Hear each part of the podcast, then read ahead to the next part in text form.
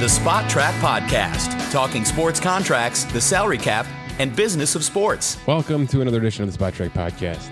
It is Thursday, June 22nd, coming in late again on this episode because the Boston Celtics couldn't get their shit together yesterday, and we had to uh, kind of start over on everything, right? Keith Smith posted an article on Porzingis to the Celtics in a Clippers three way trade that got nixed late yesterday, which turned into a gigantic, maybe even bigger Marcus Smart trade to Memphis. Uh, I'm going to touch on that lately and the end of this podcast. Keith Smith's going to have plenty more to get to. And by the way, he has posted the second version of that trade breakdown, which now includes Memphis, Washington, and Boston, and even a little Clippers. The the trade that didn't exist, right, and what it means, what they were looking to do, and uh, where they may be headed in the next couple of days. We're about a week and a half away here from at least some formality, right? July 1st, that NBA offseason start. But there's plenty of rumors out there. It's obviously draft night. I'm going to touch on some notable draft points. I posted an article on spotrac.com surrounding the first round of the NBA draft. Not so much the one tonight, but all of them. A historical look at first round picks from a financial earnings standpoint. I'll get to that in a second. And uh, I'm going to open with some NFL because it's been a minute and the NFL is in vacation mode, which is terrifying for every single team because uh, unfortunately we don't go through this period ever on an annual basis without some kind of issue. And I think we're already starting to see one in Tyreek Hill with some sort of uh, battery charge being filed against him here. So that's a that's certainly a big story to keep watching here for with a team that a lot of people think is uh, on the way up. No question about that. And uh, who knows? There's probably more coming, unfortunately, but it's a scary time for for NFL teams who see uh, a lot of their veterans go on vacation together and uh, stumble into some bad situations. But plenty of draft picks yet to be signed. We'll continue to to uh, crank those out as they come down. 90 man rosters are as formal as I can get them right now. And uh, it's kind of a waiting game before we approach training camp and final roster cuts and all that fun stuff. So it, it's it is still a good time for extension discussions. Uh, we've got the franchise tag extension deadline coming up in about three weeks here. That's certainly your running backs, Evan Engram, and a few others. But I'm going to focus on Justin Jefferson today. It's a name that I've dropped a few times here, kind of in a negative connotation because I'm reading the tea leaves with this Minnesota Vikings roster. And by the way, all those people out there that threw back, you know, threw some hate back at me or th- have thrown around uh, confusion with, you know, this is the arguably the best team in that division right now. You're probably right, and I think I'd bet them in that regard. But they're certainly trying to do two things at once here, um, and whether that other factor is a full rebuild on the fly or simply just a cash dump on the fly, there is absolutely a subtraction happening in our you know in front of our faces and that's evident right? I mean they have made trades they have made outright releases they have not extended their quarterback. They have not restructured you know all over this roster to make them as financially stable as possible for the for the immediate. They are thinking about the next couple of years. There's no question about that. And that's why even though Justin Jefferson has been extension eligible now for about 6 months we've heard very little on this contract. Now he has stayed away from the team as much as possible. There's it's clear that he wants a deal in Minnesota, and that was a question that I initially brought up a couple of weeks ago. Is he looking around the room and saying, "This is not where I want to be for the next 4 years guaranteed?" Because who the heck knows? Am I getting a brand new quarterback that's a what if? Am I getting a brand new defense that's going to take some time to mature? Uh, there's just a lot of turnover happening, and it's really hard to do that on the fly and keep success in your back pocket. But the division's kind of breaking right for them. You know, there's a lot of turmoil happening really with every franchise, um, and even Detroit's got their own piece of that, even though they're on the on the way up. So I think Minnesota still, all things can, you know, all this committed, might be the most stable team heading into 2023. I just don't know where their head's going to be after that. So when we start talking about these numbers for Jefferson's contract, does it fit the model that Minnesota has for themselves for the next four seasons? That's the only reason I'm saying this. I am in no shape, way, or form saying that a team should give up on Justin Jefferson now just because it's a lot of money. No way. Uh, he is transcendent, generational, He has broken every record you could have asked him to break. And I'm not going to bore you with those. You've heard him on the broadcast week in and week out. It's the most prolific wide receiver first three seasons we've ever had. And there's no way around that. So this could be a very short conversation, right? I could just look at you and say, he's going north of 30 million a year. He's going to get the 75 guarantee that Cooper Kupp has, and that's it. But I think it's more than that. All right. Because he's got leverage here, not only because of what he's done on the field, but because of everything I just prefaced, which is Minnesota kind of is in a vacuum right now. And they're trying to get out of that vacuum and think about the next iteration, the next generation of the Minnesota Vikings. And they're going to try to transfer Justin Jefferson and a few other, you know, rookies into this next generation, which is really hard to do, especially if those are the high paid players. Um, it could also be as easy as saying it this way. They know they're going to have to bag Jefferson 80, 80 million guaranteed right now just to get him back on the field. They are probably assuming they're going to have to drop 45 million per year, 3 years fully guaranteed for Kirk Cousins next year because plan B is just not going to be there. You know, whatever they have in their brains as moving on from Kirk Cousins and starting over probably isn't going to be as good of an idea or as secure of an idea for the immediate than just paying Kirk Cousins. So the thought process is instead of giving Kirk Cousins and Justin Jefferson gigantic money right now together, we're just going to stagger this thing. We're going to make sure Jefferson gets his money today and we're going to let Kirk Cousins dangle until tomorrow. The problem with that is Kirk Cousins is basically a third franchise tag value next February. So you're risking letting this thing get to free agency and having someone come in and, and reset his price. And I know Kirk Cousins gets a lot of bag, right? Money and uh, hatred, right? Double entendre there. But there are a lot worse options out there. And many teams have worse options right now. And there are going to be teams that go through this upcoming season and an option that they thought was stable becomes unstable very, very quickly. I'm going to quickly run through that scenario uh, in the second segment of this episode. Uh, just the stability of these quarterbacks from a 1 through 32 standpoint. Just to you know, allow you to kind of decide for yourself where is your team going to be? Where are all the teams going to be? How many teams are actually going to be in the running for potentially a new quarterback situation next season. We're seeing between eight and 12 annually. And that's kind of a low ball off the top of my head estimate, just knowing what I have to do on a, on a off season basis. Eight to 12, whether that's going back to the draft pool, whether that's trying to poach a free agent, whether that's acquiring via trade, which we've seen a couple of off seasons in a row now. So you dangle Kirk Cousins out there next March 13th. I don't know. Is somebody in? Yeah, somebody's in. Okay somebody's in. So I think it's a staggering process. I think they're trying to delicately get younger and in turn get cheaper without damaging their product right now too much. Um, I think they've been successful. Like I said, I think I'd put some money on them right now to win this division. I'm not saying that they've trashed this roster, even though it seems like there's been a lot of pain over the past couple of weeks transactionally. But what about Jefferson? Let's just assume everything I just said is fact. And they're going to pay Jefferson this year and figure out everything else next March. What does it look like? What does it mean?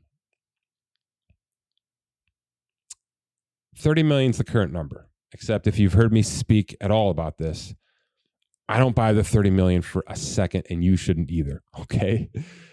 This Tyreek Hill contract, uh, to bring him back into into the light a little bit here, is the absolute poster child contract structure for a Drew Rosenhaus deal, which is we're going to make this look phenomenal on paper. But if you really start to dive into this thing, and it doesn't take long, you're going to look at the last year of this five year contract for Tyreek Hill and notice that there's a $45 million salary, which never becomes guaranteed until week one. Okay. Never. It's total fluff. It's total backload. All right. Out of 140.6 million on this contract, 45 million lives in the last year. So what is this actually? This is actually about three for 75. This is really about 25 million per year. Okay. So that's a very big difference. All right. The same conversation can be had with the Andre Hopkins recent $27.5 million extension. It was tacked on to three existing years for two years that he never saw because he was just released out of it. okay. He never saw it. So, did we actually get to the new money? New? No, we never got there. And that's becoming a bit of a trend with the NFL right now. Now it's it's improving and it's getting to that, you know, gaudy point at the same time. We're seeing shorter deals, but we're still seeing that fluff exist in a lot of these contracts. And some of it's agent based and some of it is team based. And, um, you know, a lot of it is getting better. But this Tyreek Hill is exhibit A. Davante Adams, who's at the top of this wide receiver money conversation, has a very similar situation. All right. Some might say even worse than Tyreek Hill because of all the compensation that was given up. And this was a five year, 140.25 deal with the Las Vegas Raiders. But it's really a three for 67 and change. Okay. There's 72, 72 and a half million built into the back end of this that's that never vests early. Never. It's just if you're there at age 33 and age 34, there's 36.25 per year to have. That doesn't sound reasonable. okay. Um, so again, this is a $22 million contract on its face, 22 and a half at most for a three year term. A lot of fluff. So where does Jefferson actually fall in? Okay. Well, if we're talking short term, high impact, less fluff, tons of guarantee, Cooper Kupp Kupp's contract is kind of the uh, the one we should be dealing with the most, in my opinion. All right, he signed it at age 29. That's not Justin Jefferson. Okay, so already a, a plus two, let's put it that way, for Jefferson getting north of every single number I'm about to talk to you about here because he's 24 and a half years old as it stands right now today. Adams was 30. Cooper Kupp was 29. Tyreek Hill was 29. If those are the three contracts that we're referencing, and rightfully so, they sit at the top of the league right now 29 years old, 30 years old, lots of fluff. Cooper Kupp basically got three for 70. There is an early vest on seven and a half million of his 2025 compensation. So if we talk about that as sort of a buyout scenario, we're talking about seventy-seven and a half million dollars for three years. Okay. That's over 25, approaching 26 million a year. It's about as good as we can do right now on an adjusted AAV based on guarantee structure. That's about as good as we can do. If we drop down to AJ Brown, who was basically signed and traded out of Tennessee to Philadelphia, and obviously made an immediate impact there. We're talking a better age factor here. Okay. He was 25 the time that happened. It's a gigantic five year 104.4. He's getting about 57 and a half over the first three seasons. All right. Not great, right? I mean, if we think about it in that regard, now he was being extended out of a year four draft salary. Okay.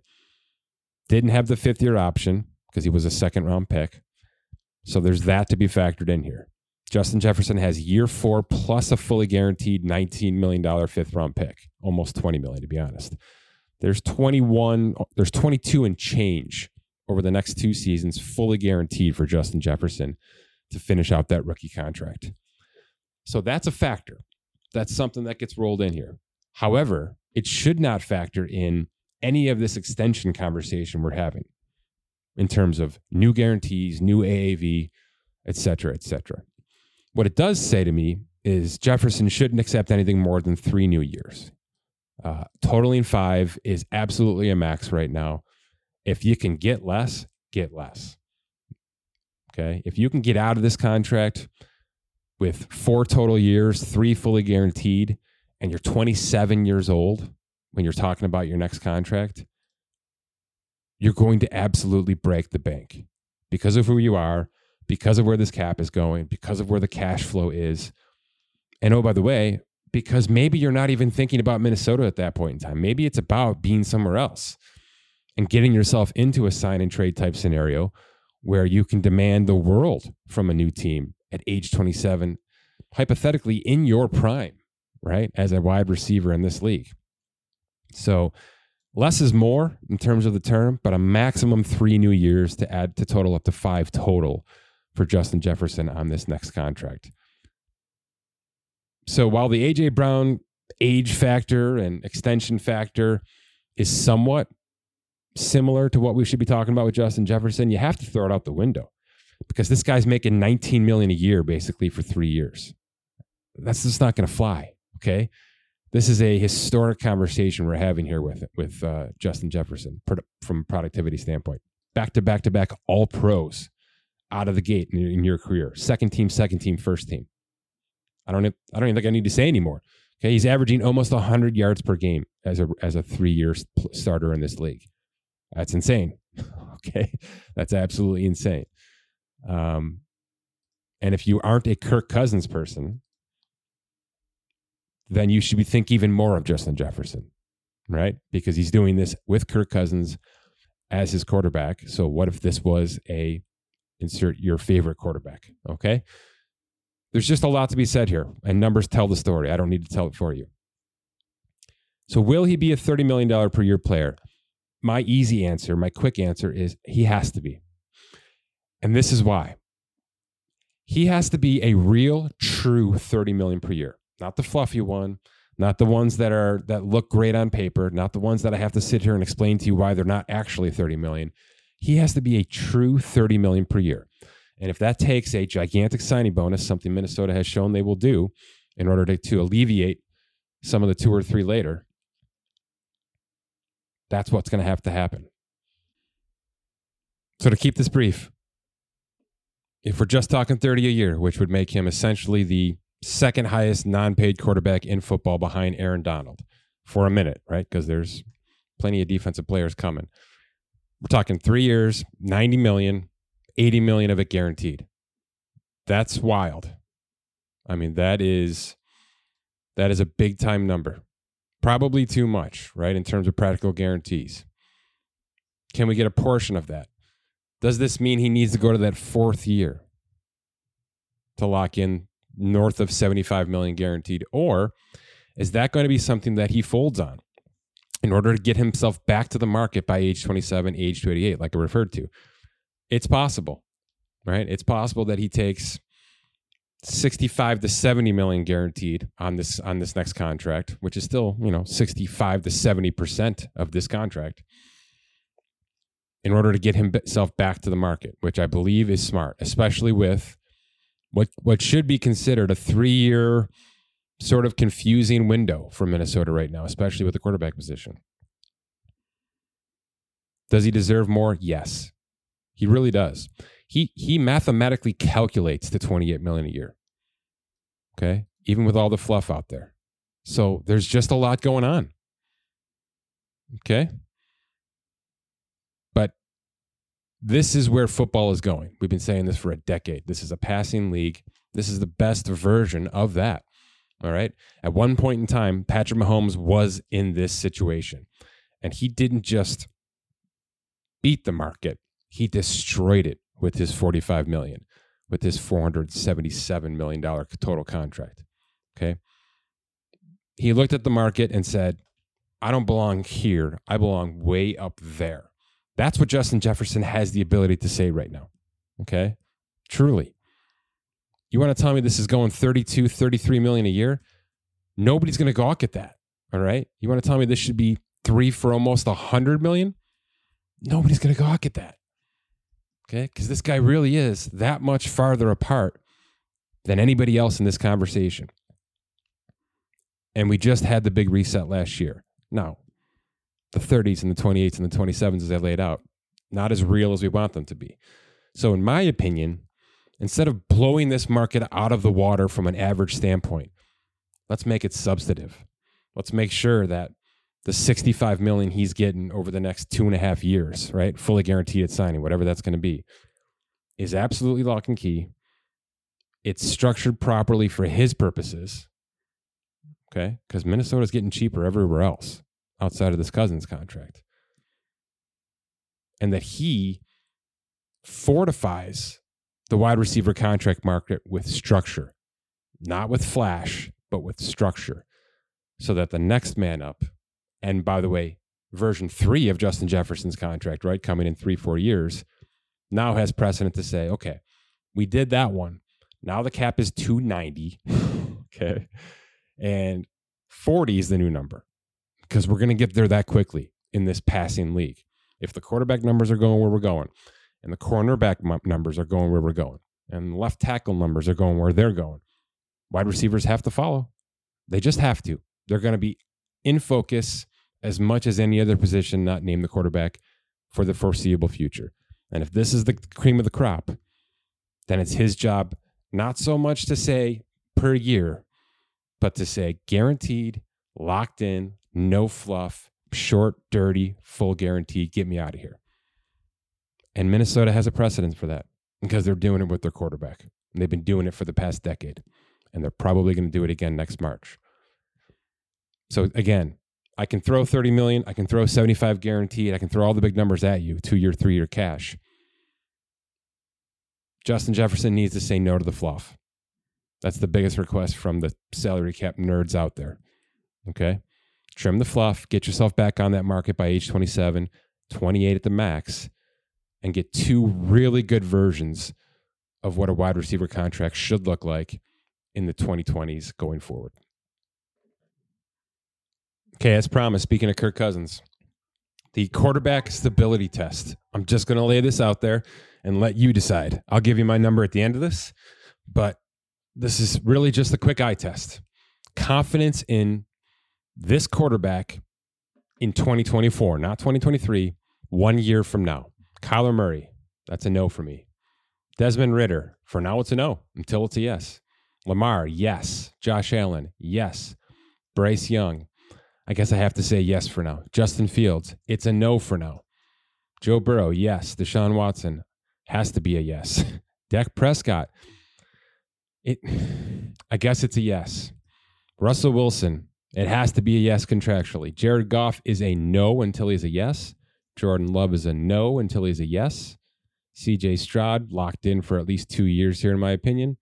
Same with Richardson. Trevor Lawrence is a yes. Mahomes is a yes. Herbert is a yes. Matthew Stafford is a no, even though he's fully guaranteed.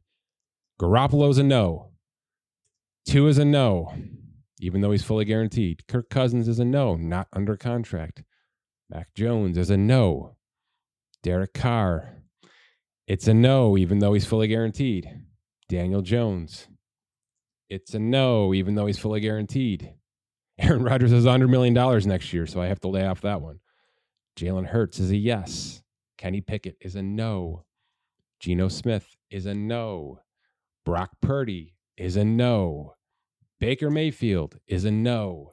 Ryan Tannehill, not under contract, is a no. And Sam Howell is a no. So I was wishy washy on maybe four or five there, but I have 3, 4, 5, 6, 7, 8, 9, 10, 11, 12, 13, 14, 15, 16, 17. I have 18 no's right now. I could probably talk myself down to about 14 or, or 13. So again, we're in that 8 to 12 mark. Okay. So if I'm wrong on a half dozen, we're talking about at least 10. 10 safe. 10 safe no's for next offseason at the quarterback position. Okay.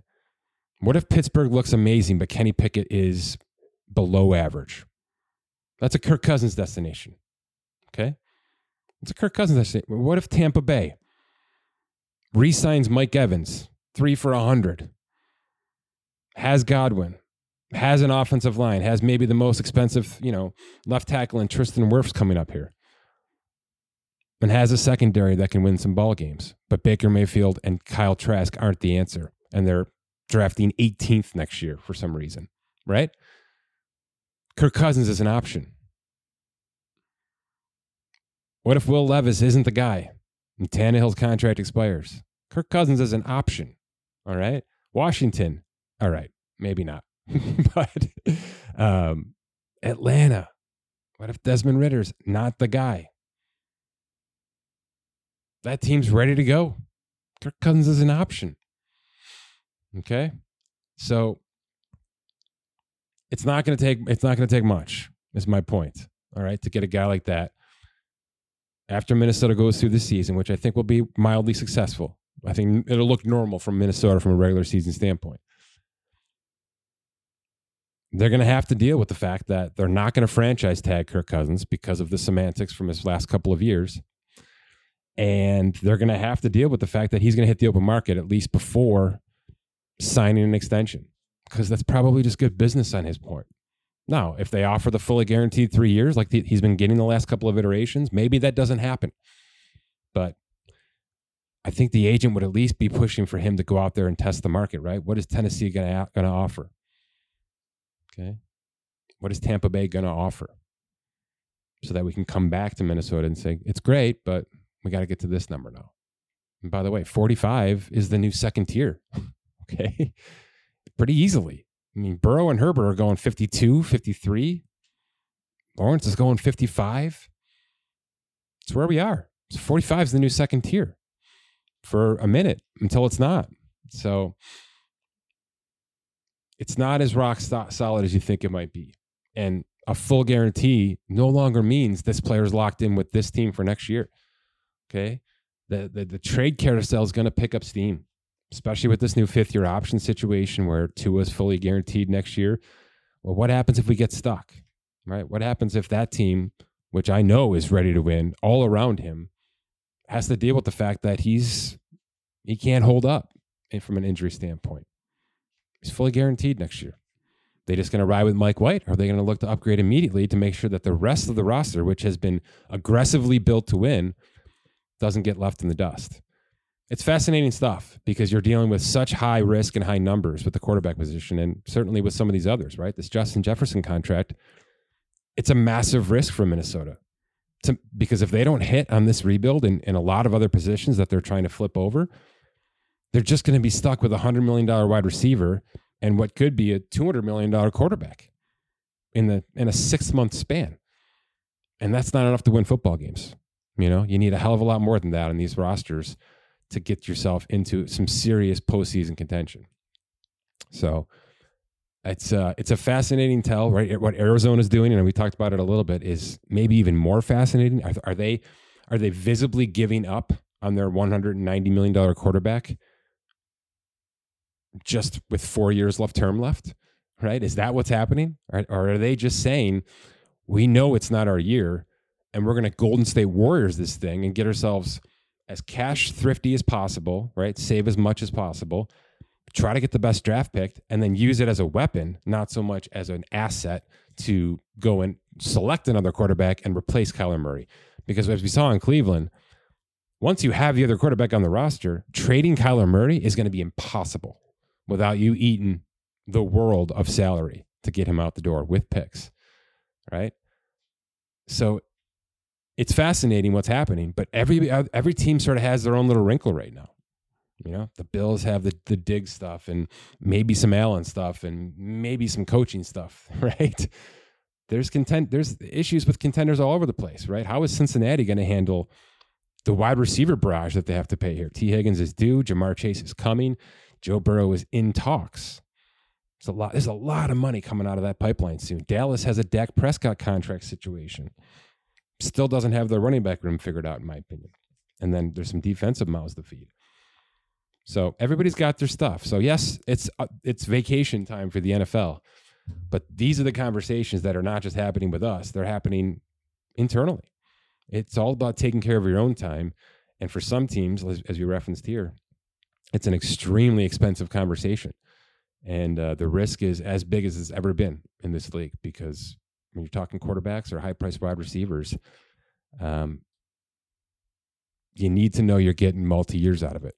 And you need to know that everybody's going to stay happy, right? The last time Minnesota paid a gigantic wide receiver in Diggs, he forced his way out in two years. So there's some there's some salt in the mouth right now in this situation. I don't think Jefferson would get there, but as I said a couple of weeks ago, would that stop him from signing in the first place? Right? Does he want a three year plan with this roster? Does he want to know exactly where everything's going? Or is it simply blow me away with money and then if I have to get traded, we'll talk then? Probably the approach players are taking right now. All right. Quick switch to the NBA here. Um, version two of this trade is sort of official, not yet official, but Keith Smith has a great piece on spotrac.com breaking down all of it, including what didn't happen for the Clippers and what that might mean for them. Um, look, Marcus Smart to Memphis is kind of fun. And I know there's going to be a lot of Marcus Smart leaving Boston conversations, but Marcus Smart joining this Memphis team is fun um, for two reasons. A, I, I think it's a pretty good approach to start to get some of those kids to grow up. Uh, I'm not going to name names, but Marcus Smart kind of had to go through that, didn't he? He had a really, really uh, weird college career that turned into some issues coming into the NBA with from a draft perspective, which is why he ended up where he ended up. And he just grew the hell up in Boston and became this heart and soul type player that obviously you're seeing right now. If you're reading any kind of uh, you know social media in terms of what Boston just lost, there's a lot of concern about what they just gave up. Now, they got back a big and two first round picks. So Marcus Smart, who was absolutely in decline last year, you know, especially defensively, I don't know. That seems like a, a pretty freaking great haul for a contending team, giving up a player that I think they can stand to lose on the court. Now, in the locker room, I don't know. You know, that stuff's going to have to work itself out. One of those superstars is going to have to step in and become the new voice that Marcus Smart clearly was, not just in the locker room, but in the huddles, on the floor. Every, you saw this guy, this guy bore it out everywhere. Uh, I don't know if there's a player like that on that roster anymore. So I get that sentiment. But Memphis getting that player, that's nice. Okay. That's really going to stabilize some things, at least, you know, down the road. I don't think initially he's just going to become that alpha there. Uh, it's going to take a minute, but that's the right kind of player, in my opinion to, to toss into Jaren Jackson and Ja Morant and Desmond Bane and and the, and the likes of that. That's the right kind of player. Um, Porzingis leaving Washington. There's nothing to be said here. All right, I think he was going to opt out, test the market, and then uh, possibly re-sign with Washington. And then Bradley Beal got traded, and Chris Paul is here for three seconds before he gets waived or traded again. So they're completely in tank mode, 100%. And we, we kind of saw this was coming. Porzingis opted in in order to make this trade possible. Okay. Boston needed this trade to operate in 2022 money for a lot of semantics I won't get into. Keith dives into it in the article. In order to do that, Porzingis had to be under contract for 2023. Okay, he couldn't be an expiring free agent and be and be eligible to be traded in the current league year. So opting in was the only way to make this happen. He did so. So he is now under contract at 36 million for Boston next season, fully guaranteed. Okay. Will they look to extend him? No, not yet. They're, they're not going to do anything right now. It, it's not like the NFL where you can extend a player and lower his cap hit. Okay. That's not how this works. So that number's there. And you, when you tie that with Tatum and Brown for next year, you got $100 million cash and cap. That's what they're dealing with. Now, where does that rank? I tweeted out a gigantic list of all 30 teams in terms of their top three salaries this morning. It's not as high in the list as you might think it is. Okay, we've had uh, quite a lot of teams stack up their big their big three, and Boston is somewhere. I'm there three, four, five, six, seven, eight, nine. They're tenth. They're exactly tenth at 100 million. Okay, Phoenix's new big three is now worth 130 million next season, which is easily the most in the league, surpassing Golden State's top three. Um, and that Golden State top three, by the way, does not include Draymond Green. That's Poole, Thompson, and Curry. For now. Obviously, this is a snapshot. There's plenty more to change here in the coming days and weeks. But that's what Boston has done. Uh, what does it mean for them from a tax perspective? Because I think that's the question most people are going to ask, ask right now is, did they just sink themselves for the rest of the offseason? Look, I've said this too much. Uh, if you listen to Keith, he says this constantly because it's just the way of the world. But timing is every. Right now, there's, you know, there's some change to work with in in Boston. Now they've got 11 players on a roster. That doesn't have to be the case. Okay, there's there's a lot of situations. There's some non guarantees they can throw off here. Um, they're over the first apron from a tax perspective. So they're a taxpayer in terms of their exceptions, which is, you know, a $5 million mid level exception right now. They're only seven and change away from that super tax apron, though. And that's where it gets, you know, kind of gross. Because if you start to fill out the roster a little bit here, let's just say you throw three minimum players on there to get you up to 14 and then you want to try to use that $5 million mid-level exception at 5 million, well, you're going to be over that second apron, which is going to exclude your ability to use everything. Okay. Or to make any kind of in season moves, really. I mean, that's what the super tax is about. It's about, look, you can go there, you can spend the world on your current roster, but you are going to be frozen from doing anything else. That's the that's the short summary of what this new CBA has done to massive paying teams. Boston certainly does not want to get there. So, if you're reading this article from Keith, or if you have talked to Keith at all on social media, which I know a lot of you do, he is under the mindset, and he's pretty dialed in, that there's another move coming. Will it be trying again with Malcolm Brogdon? I think that's probably the most likely scenario that they try to find a team with cap space and or a big three or four team blockbuster to sneak him in. And don't be surprised if one of these draft picks they just acquired from Memphis is utilized in moving Brogdon, who clearly now has an injury history that other teams are concerned about. And, you know, rightfully so. He had it in Indiana. It reared its ugly head a little bit last year with Boston. So they may have to sweeten the pot a little bit to get him out. Can they find a team with cap space that they don't have to bring back 22 and a half million ish of salary for this upcoming season. Because if they can do that, right, let's say they bring back one piece from a depth perspective, maybe a, a backup, backup point guard to sort of replace this. Now they've really freed themselves from, you know, closing in on the second apron, maybe even getting themselves in a better first apron scenario, right? They're only eight million over right now, eight and a half million over right now. So there's a world where in the right scenario, they move one more player and really clean themselves up from a financial standpoint this year, which, you know, is only needed if it if it's necessary. You know, if they have a plan, let's just if the plan is to acquire is to bring in Chris Paul once he's bought out. Let's let's just say that. Okay, they're going to need some more room to operate to do that. All right, and I, I, by the way, that's not a crazy idea, especially if you're moving on from Brogdon and Marcus Smart. But I do think there's one big move coming to financially make this a more stable roster. What it looks like on the court, we don't know yet. That's the fun part about this, right? It's all hope at this point in time. That's what the NBA draft's about. That's what these trades in the offseason are, are generally about. That's why something like Phoenix is so damn intriguing because it looks like it should be phenomenal. And it might look like Brooklyn did for three years with Harden and Kyrie and KD. But uh, hope is the theme of the offseason every July 1st. And I think from a roster construction standpoint, Boston got better today. From an intangible standpoint, I don't know if that's the case. All right. I mentioned one more thing. There's a piece live on Spotrac.com called The Top Earning NBA Player by Draft Pick.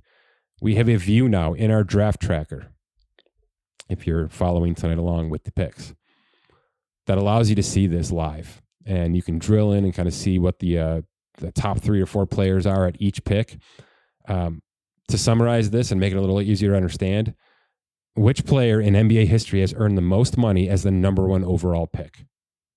You should know that one pretty easily. It's LeBron James, 400, almost 432 million. Um, and he's not done. Okay. He's got 47 million more this year and a $50 million player option thereafter, which means he could be, should be the first $500 million player on the court. It's, ha- it's about to happen. It's going to happen, in my opinion. And it should happen within the next two seasons. Um, so I've got a 1 through 30 breakdown here.